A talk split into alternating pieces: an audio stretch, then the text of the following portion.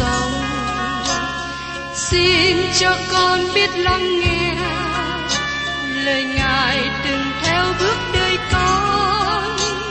Xin cho con biết sẵn sàng chờ đợi và vẫn nghe theo chúa. Xin cho con biết sẵn sàng thực hành lời chúa Hân hoan chào mừng quý vị đến nghe chương trình Tìm hiểu Thánh Kinh. Đây là một chương trình học kinh thánh liên tục và hệ thống trong thời gian 5 năm. Chúng ta sẽ lần lượt khảo sát từ sáng thế ký cho đến khải huyền. Mục sư tiến sĩ McGee là người được Chúa dùng để sáng lập và thực hiện chương trình này. Ông tin rằng lời của Đức Chúa Trời có khả năng đáp ứng mọi nhu cầu cho tất cả mọi người trên thế giới, không phân biệt chủng tộc, văn hóa, trình độ tuổi tác hay phái tính. Ước mong quý vị theo dõi liên tục và giới thiệu cho thân nhân bạn hữu cùng đón nghe. Kính chào quý vị và các bạn.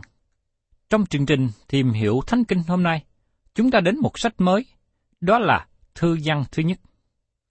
Thưa quý vị và các bạn, có một số nhà giải nghĩa kể các thư của sứ đồ văn như các sách cuối cùng của Kinh Thánh. Thật vậy, các thư của văn là những thư cuối cùng mà ông đã viết. Có tất cả ba thư của văn, nhưng thư đầu tiên không hẳn là hình thức hay là phương cách của một lá thư.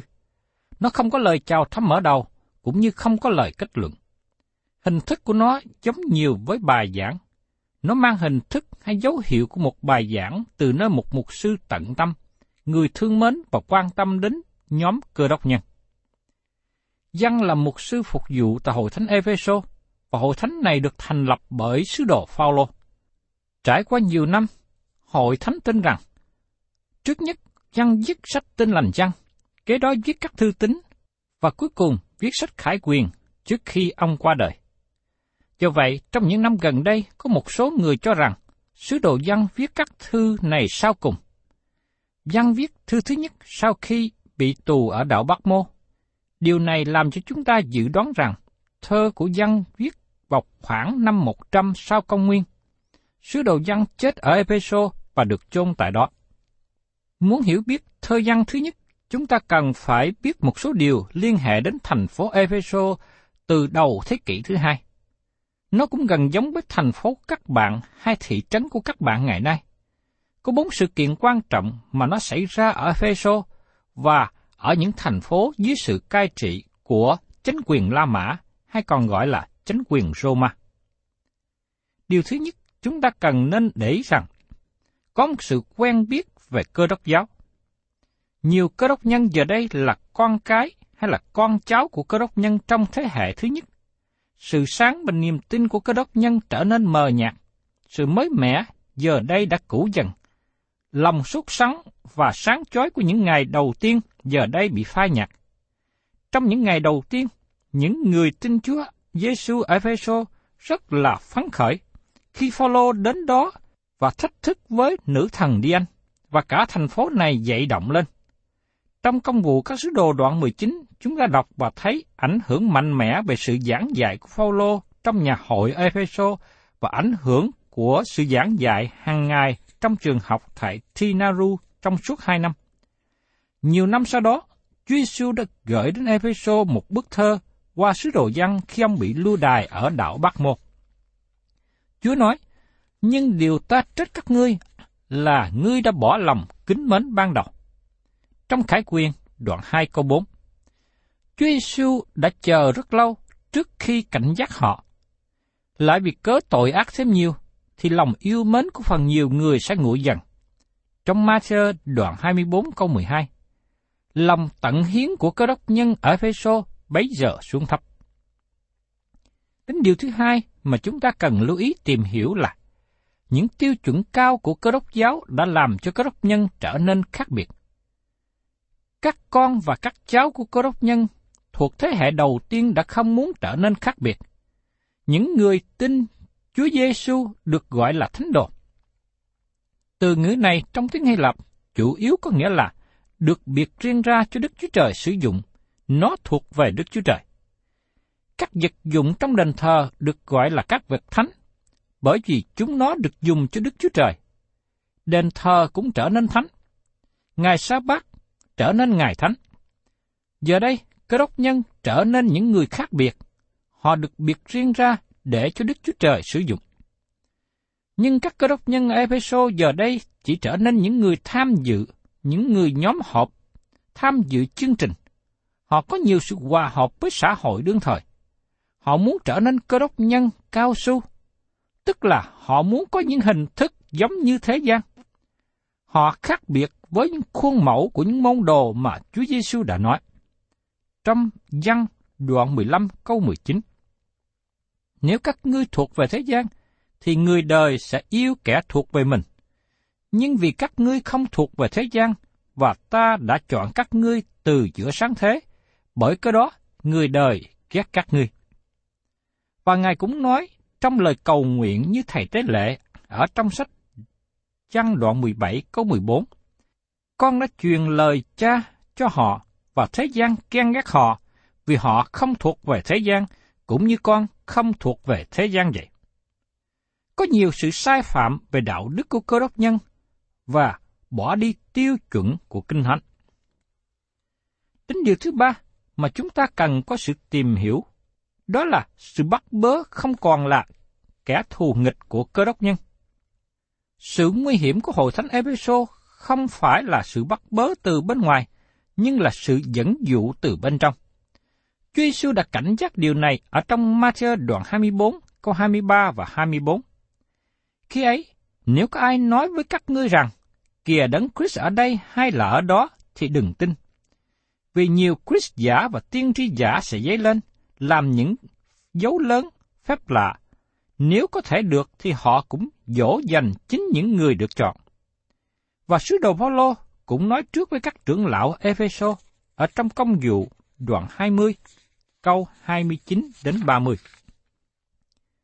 Còn tôi biết rằng sau khi tôi đi, sẽ có muôn sói dữ tợn xen vào trong dòng anh em, chẳng tiếc bày đâu. Lại giữa anh em, cũng sẽ có những người nói lời hung ác dấy lên, ráng sức dỗ môn đồ theo họ. Cơ đốc giáo không bị nguy hiểm vì bị tiêu diệt, nhưng cơ đốc giáo bị nguy hiểm vì bị thay đổi. Chẳng hạn như cố gắng làm cho nó tốt hơn, hay cho nó một sự tôn trọng về kiến thức, hay là nói những từ ngữ phổ thông của triết học. Điều thứ ba mà chúng ta cần lưu ý để tìm hiểu là nhóm trí tệ phái trở thành kẻ thù thật sự của cơ đốc giáo và hiện nay vẫn còn. Trí tuệ phái đặt nền tảng trên triết học của đế quốc La Mã. Trí tuệ phái có nhiều hình thức. Do vậy, một trong những nền tảng chủ yếu của nó thể hiện qua triết học. Vấn đề của vật chất là xấu, là ác, và chỉ có linh hồn là tốt, là thiện. Tất cả thế giới vật chất được kể là xấu. Vì thế, người theo trí tuệ phái thường khinh thường cơ thể. Họ nắm giữ tư tưởng cho rằng cơ thể có linh hồn, giống như hột giống trong lòng đất xấu. cung nền tán này, cũng có trong những người theo khuynh hướng thần đạo tự do trong thời hiện nay, mà nó cho rằng có ánh sáng tốt trong tất cả mọi người, và mỗi người cần phát triển ánh sáng tốt đó. Trí tuệ phái tìm nguyên nhân hạt giống, tức là linh hồn của họ, phát triển và có thể bỏ đi điều xấu trong cơ thể có hai phương cách cực đoan để thành đạt mục tiêu này như được thực hành trong phái Epicurean và phái Stoician. Phaolô đã gặp hai phái này như được kỹ thuật ở trong sách Công vụ đoạn 17 câu 18. Có mấy nhà triết học về phái Epicurean và phái Stoician cũng cãi lẽ với người. Kẻ thì hỏi, người già mép này muốn nói gì đó? Người thì nói, người dường như giảng về các thần ngoại quốc, vì Phaolô truyền cho chúng về Đức Chúa Giêsu và sự sống lại. Thưa các bạn, Stoic là tên của một môn đệ của Zeno, mà tên của họ đến từ Panic Portico ở Athens, nơi mà Zeno giảng dạy. Họ là những người theo phím thần giáo. Họ nắm giữ quan điểm cho rằng người khôn ngoan thông sáng có thể được tự do khỏi sự ham mê, không rung động trước sự đau buồn và thuận phục theo luật thiên nhiên. Họ giữ luật lệ nghiêm khắc và tự kỷ luật. Epicurean lấy tên của họ từ Epicurus, là người đã giảng dạy Athens. Họ tiếp nhận các thần Hy Lạp trên núi Thế Vận Hội. Họ kể sự khoái lạc như là lẽ thật của đời sống. Từ lúc ban đầu, thì họ tìm kiếm sự thỏa lòng trong kiến thức, chứ không phải trong nhục dục khoái lạc. Nhưng sau này, họ dạy những người đi theo tìm kiếm sự thỏa mãn và ham muốn có thể xác và không có sự phiền muộn, không có sự cắn rứt gì. Có sự khác biệt giữa hai phái cực đoan, Epicurean và phái Stoiциan, nhưng cả hai phái này đều chối bỏ Chúa Giêsu là đấng Christ, đấng được sức giàu. Tôi tin rằng sứ đồ Giăng có suy nghĩ về họ khi ông viết ở trong thư gian thứ nhất đoạn 2 câu 22. Ai là kẻ nói dối, há chẳng phải là kẻ chối Chúa Giêsu Christ là đấng Christ sao? Ấy đó là kẻ địch lại đấng Christ, tức là kẻ chối Đức Chúa Cha và Đức Chúa Con. Họ chối bỏ sự kiện Đức Chúa Trời trở thành người. Đức Chúa Trời không thể nào ở trong thân thể con người, bởi vì tất cả các thể chất đều là xấu, là ác.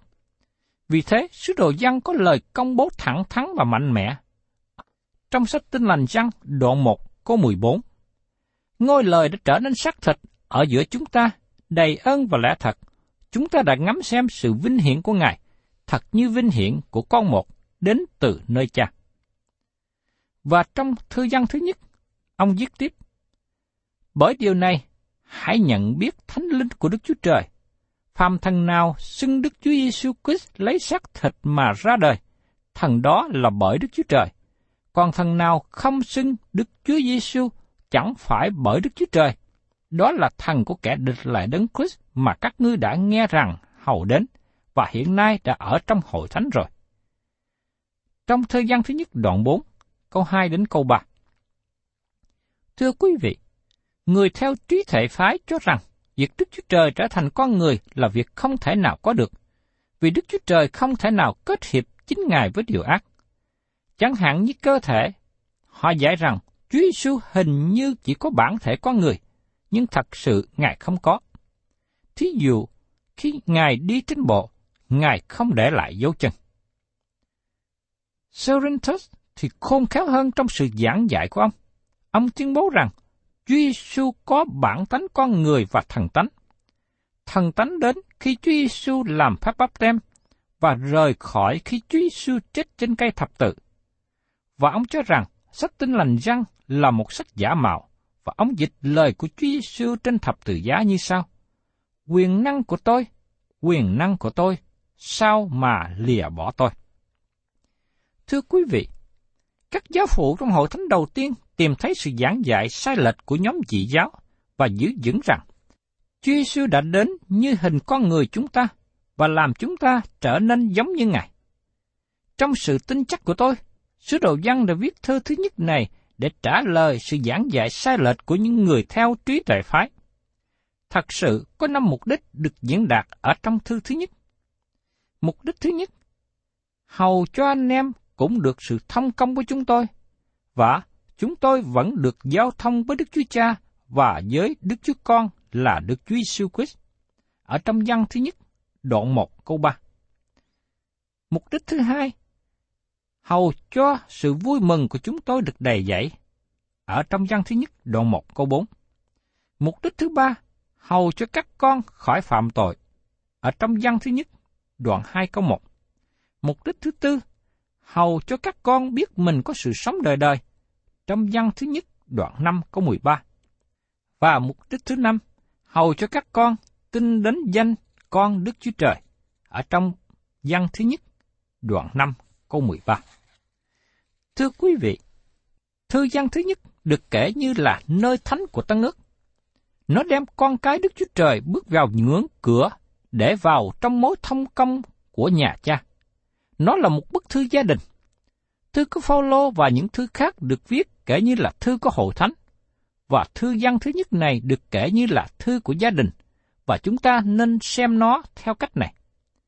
Hội thánh là thân thể của những người tin nhận, là nơi được hưởng đủ mọi thứ phước thiên liêng ở các nơi trên trời, như được đề cập ở trong Ephesos đoạn 1 câu 3. Chúng ta được ban cho một địa vị khi chúng ta tin nhận Chúa Giêsu. Chúng ta được đem vào trong gia đình của Đức Chúa Trời. Và trong gia đình đó, chúng ta có mối quan hệ. Có khi bị gãy đổ, nhưng mối quan hệ đó có thể được phục hồi trở lại. Dân đã nói ở trong thư văn thứ nhất đoạn 1, câu 9. Còn nếu chúng ta xưng tội mình, thì Ngài là thành tính công bình để tha tội cho chúng ta và làm cho chúng ta sạch mọi điều gian ác. Thư văn thứ nhất là sách mà tôi thường dùng khi hầu việc Chúa tại hội thánh. Tôi bắt đầu buổi nhóm thờ phượng giữa tuần với việc học sách thư văn thứ nhất. Tôi nhận thấy rằng sách này rất là quan trọng cho những người tin nhận Chúa trong hội thánh hơn những thư khác. Khi chúng ta tìm hiểu và học hỏi sách lạ lùng này, tôi thấy số người tham dự gia tăng. Chúng tôi thấy rằng số người đi dự nhóm lại trong hội thánh cũng gia tăng. Và các bạn thân mến, vì thế tôi thấy rất là quan trọng để chúng ta học và tìm hiểu sách này. Tiếp đến, mời quý vị và các bạn cùng tìm hiểu đến bố cục của thư văn thứ nhất. Trong thư thứ nhất này, có ba định nghĩa về Đức Chúa Trời. Đức Chúa Trời là sự sáng, Đức Chúa Trời là tình yêu thương, và Đức Chúa Trời là sự sống. Tôi dùng ba định nghĩa này để phân chia ba phần chính trong thư văn thứ nhất. Phần thứ nhất, Đức Chúa Trời là sự sáng, như được đề cập ở trong đoạn 1 câu 5. Phần A với lời mở đầu từ đoạn 1 câu 1 đến câu 2. Phần B nói đến các con cái bé nhỏ của Đức Chúa Trời có sự thông công với Đức Chúa Trời như thế nào. Thứ nhất, bởi sự bước đi trong sự sáng ở trong đoạn 1 từ câu 3 đến câu 7. Thứ hai, bởi sự ăn năn tội lỗi ở trong đoạn 1, câu 8 câu 10. Và thứ ba, bởi sự cầu thai của Đấng Christ. Phần thứ hai, Đức Chúa Trời là tình yêu thương, như được đề cập ở trong đoạn 4 câu 8. Phần A, nói đến cách nào con cái yêu dấu của Chúa có mối thông công với nhau, như được chép ở trong đoạn 2, câu 3 đến câu 14. Đó là bước đi bởi sự yêu thương. Phần B, con cái yêu dấu của Chúa không được yêu mến thế gian, ở trong đoạn 2, câu 15 đến 28. Phần C, cách nào con cái yêu dấu của Chúa biết lẫn nhau và sống chung với nhau, trong đoạn 2, câu 29 đến đoạn 4 câu 21. Điều này được thể hiện bởi nhiều phương cách. Thứ nhất, tình yêu thương của cha đối với con cái của Ngài. Thứ hai, đặc tính của những người tin nhận thể hiện trong hành động. Thứ ba, lời cảnh giác chống lại giáo sứ giả. Và thứ tư, Đức Chúa Trời là sự yêu thương và con cái bé nhỏ của Ngài cũng yêu thương lẫn nhau. Đến điều thứ ba, Đức Chúa Trời là sự sống, như được đề cập ở trong đoạn 5 câu 12. Phần A nến đến việc chiến thắng thế gian ở trong đoạn 5 từ câu 1 đến câu 5. Và phần B nến sự bảo đảm về sự cứu rỗi ở trong đoạn 5 từ câu 6 đến câu 21. Thưa các bạn, dưới đề tựa lớn Đức Chúa Trời là sự sáng, chúng ta thấy trước nhất là lời mở đầu của thư tín này sau đó chúng ta thấy cách nào những con cái bé nhỏ của Chúa có sự thông công với Đức Chúa Trời. Các con cái bé nhỏ là những từ ngữ mà sứ đồ văn thường dùng để gọi những cơ đốc nhân. Như tôi đã đề cập trong phần giới thiệu, văn viết thơ này trước nhất để đối đáp lại với những người dị giáo mà họ đã vào trong hội thánh. Họ là nhóm người trí tuệ phái. Những người theo trí tuệ phái tự hào về sự hiểu biết siêu nhiên của họ. Họ chấp nhận thần tánh của Chúa Giêsu nhưng chối bỏ nhân tánh của Ngài. Xin chú ý cách nào mà chăng nói về sự hiểu biết thật, đó là sự hiểu biết về Đức Chúa Trời.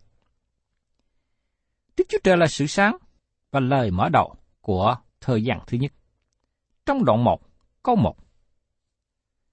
Điều đã có từ trước hết là điều chúng tôi đã nghe, điều mắt chúng tôi đã thấy, điều chúng tôi đã ngắm và tai chúng tôi đã rờ về lời sự sống. Sứ đồ Giăng nói về sự trước nhất. Sự trước nhất hay là sự ban đầu là gì? Trong Kinh Thánh có nói đến ba sự ban đầu, mà hai trong ba sự ban đầu này chúng ta rất quen thuộc. Trước nhất, chúng ta thấy ở trong sáng thế ký đoạn 1 câu 1 nói rằng, ban đầu Đức Chúa Trời dựng nên trời và đất. Chúng ta không xác định sự ban đầu này là lúc nào. Chúng ta không biết khi nào Đức Chúa Trời đã dựng nên trời và đất. Tôi đã đọc nhiều sách về các câu hỏi được nêu lên trong sáng thế ký đoạn 1. Sau khi đọc các sách này, tôi thấy rằng không có một nhà khoa học gia nào, cũng như không có một nhà thần học nào có thể nói rõ là sáng thế ký đoạn 1 câu 1 thật sự xảy ra lúc nào. Ngày nay tôi được nói cho biết, có một số khoa học gia cơ đốc nhân là những người có quan điểm gọi là trái đất mới. Họ tuyên bố rằng trái đất mà chúng ta đang sống không có quá xưa cũ như các khoa học gia trong quá khứ đã từng công bố. Khi tôi bắt đầu học, có một dự đoán cho rằng trái đất này có từ 3 đến 7 ngàn năm. Sau đó các khoa học nói thời gian là hàng triệu năm. Và lúc tôi gần học xong trường học, họ phỏng đoán trái đất này có khoảng 2 triệu rưỡi năm. Và sau đó tôi nghĩ rằng họ có thể lên đến hàng tỷ năm. Giờ đây, các khoa học gia bỏ đi giả thiết cho rằng trái đất này quá xưa và cố gắng định một thời gian gần hơn. Nhưng trong sáng thế ký đoạn 1, câu 1 không thích ứng với giả thuyết về trái đất cũ cũng như trái đất mới. Nó không cho biết Ngài. Trong câu đầu tiên của sáng thế ký công bố rằng Đức Chúa Trời dựng nên trời và đất. Nếu các bạn chưa sẵn sàng để chấp nhận sự kiện này, các bạn chưa có chuẩn bị để đọc nhiều hơn trong lời của Đức Chúa Trời. Bởi vì phần còn lại của Kinh Thánh đặt nền tảng trên câu thứ nhất này. Đức Chúa Trời tạo dựng nên vũ trụ này, hay nó tự nhiên mà có? Thật là một điều tức cười khi cho rằng vũ trụ này tự nhiên mà có. Thưa các bạn, có một sự thông sáng ở phía sau vũ trụ mà các bạn và tôi đang sống. Chúng ta không biết ngày bắt đầu, nhưng nếu các bạn cần đến vài triệu năm để thích ứng với dự định thông giải của các bạn, nó ở đó, bởi vì chúng ta liên hệ đến Đức Chúa Trời của đời đời. Đức Chúa Trời có một cõi đời đời phía sau Ngài. Dầu rằng tôi không biết Đức Chúa Trời làm gì trước khi Ngài tạo dựng nên trời và đất. Nhưng tôi biết rằng Ngài đang làm một điều gì đó. Đến khi Ngài tạo dựng nên trời và đất, Ngài làm điều đó với một mục đích. Ngài đang làm một kế hoạch cho vũ trụ của Ngài hiện nay, mà nó lớn hơn những gì tâm trí con người chúng ta có thể hiểu được. Khi Đức Chúa Trời ký thực các công việc tạo dựng của Ngài, Ngài không cố gắng cho chúng ta một sự nghiên cứu về địa chất học. Do vậy, Ngài đặt rất nhiều tảng đá xung quanh để cho các bạn nhìn thấy, và nếu các bạn thích thú trong việc định ra Ngài bắt đầu trời và đất. Quý vị và các bạn thân mến, tôi xin tạm ngưng chương trình tìm hiểu Thánh Kinh hôm nay tại đây và xin hẹn tái ngộ cùng quý vị trong chương trình tìm hiểu Thánh Kinh kỳ sau. Chúng ta sẽ tiếp tục tìm hiểu trong sách thơ văn thứ nhất này.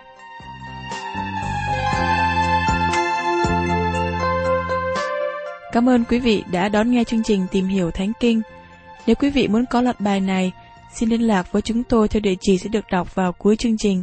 Kính chào quý thính giả.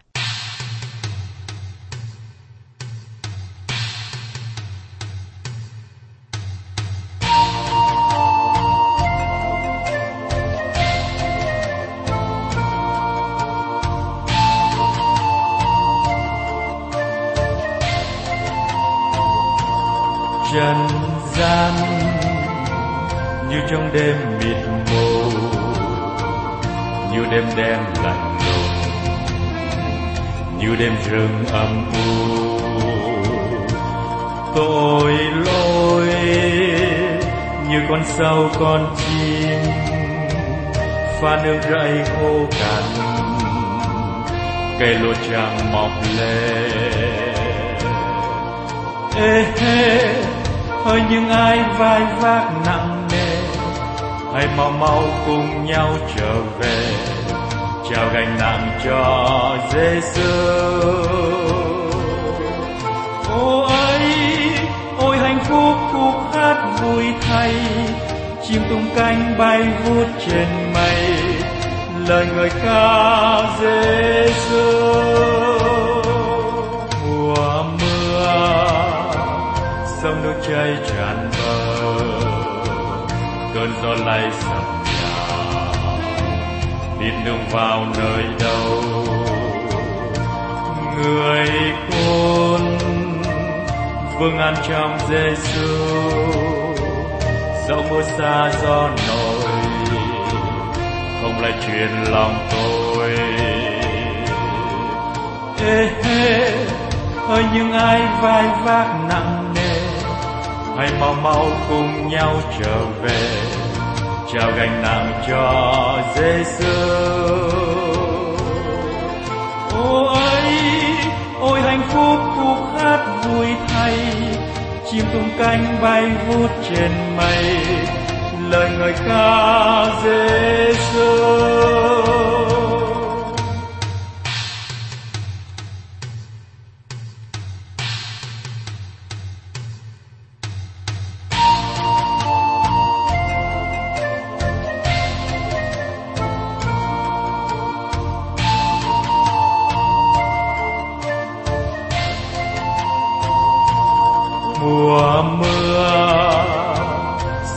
cháy tràn bờ.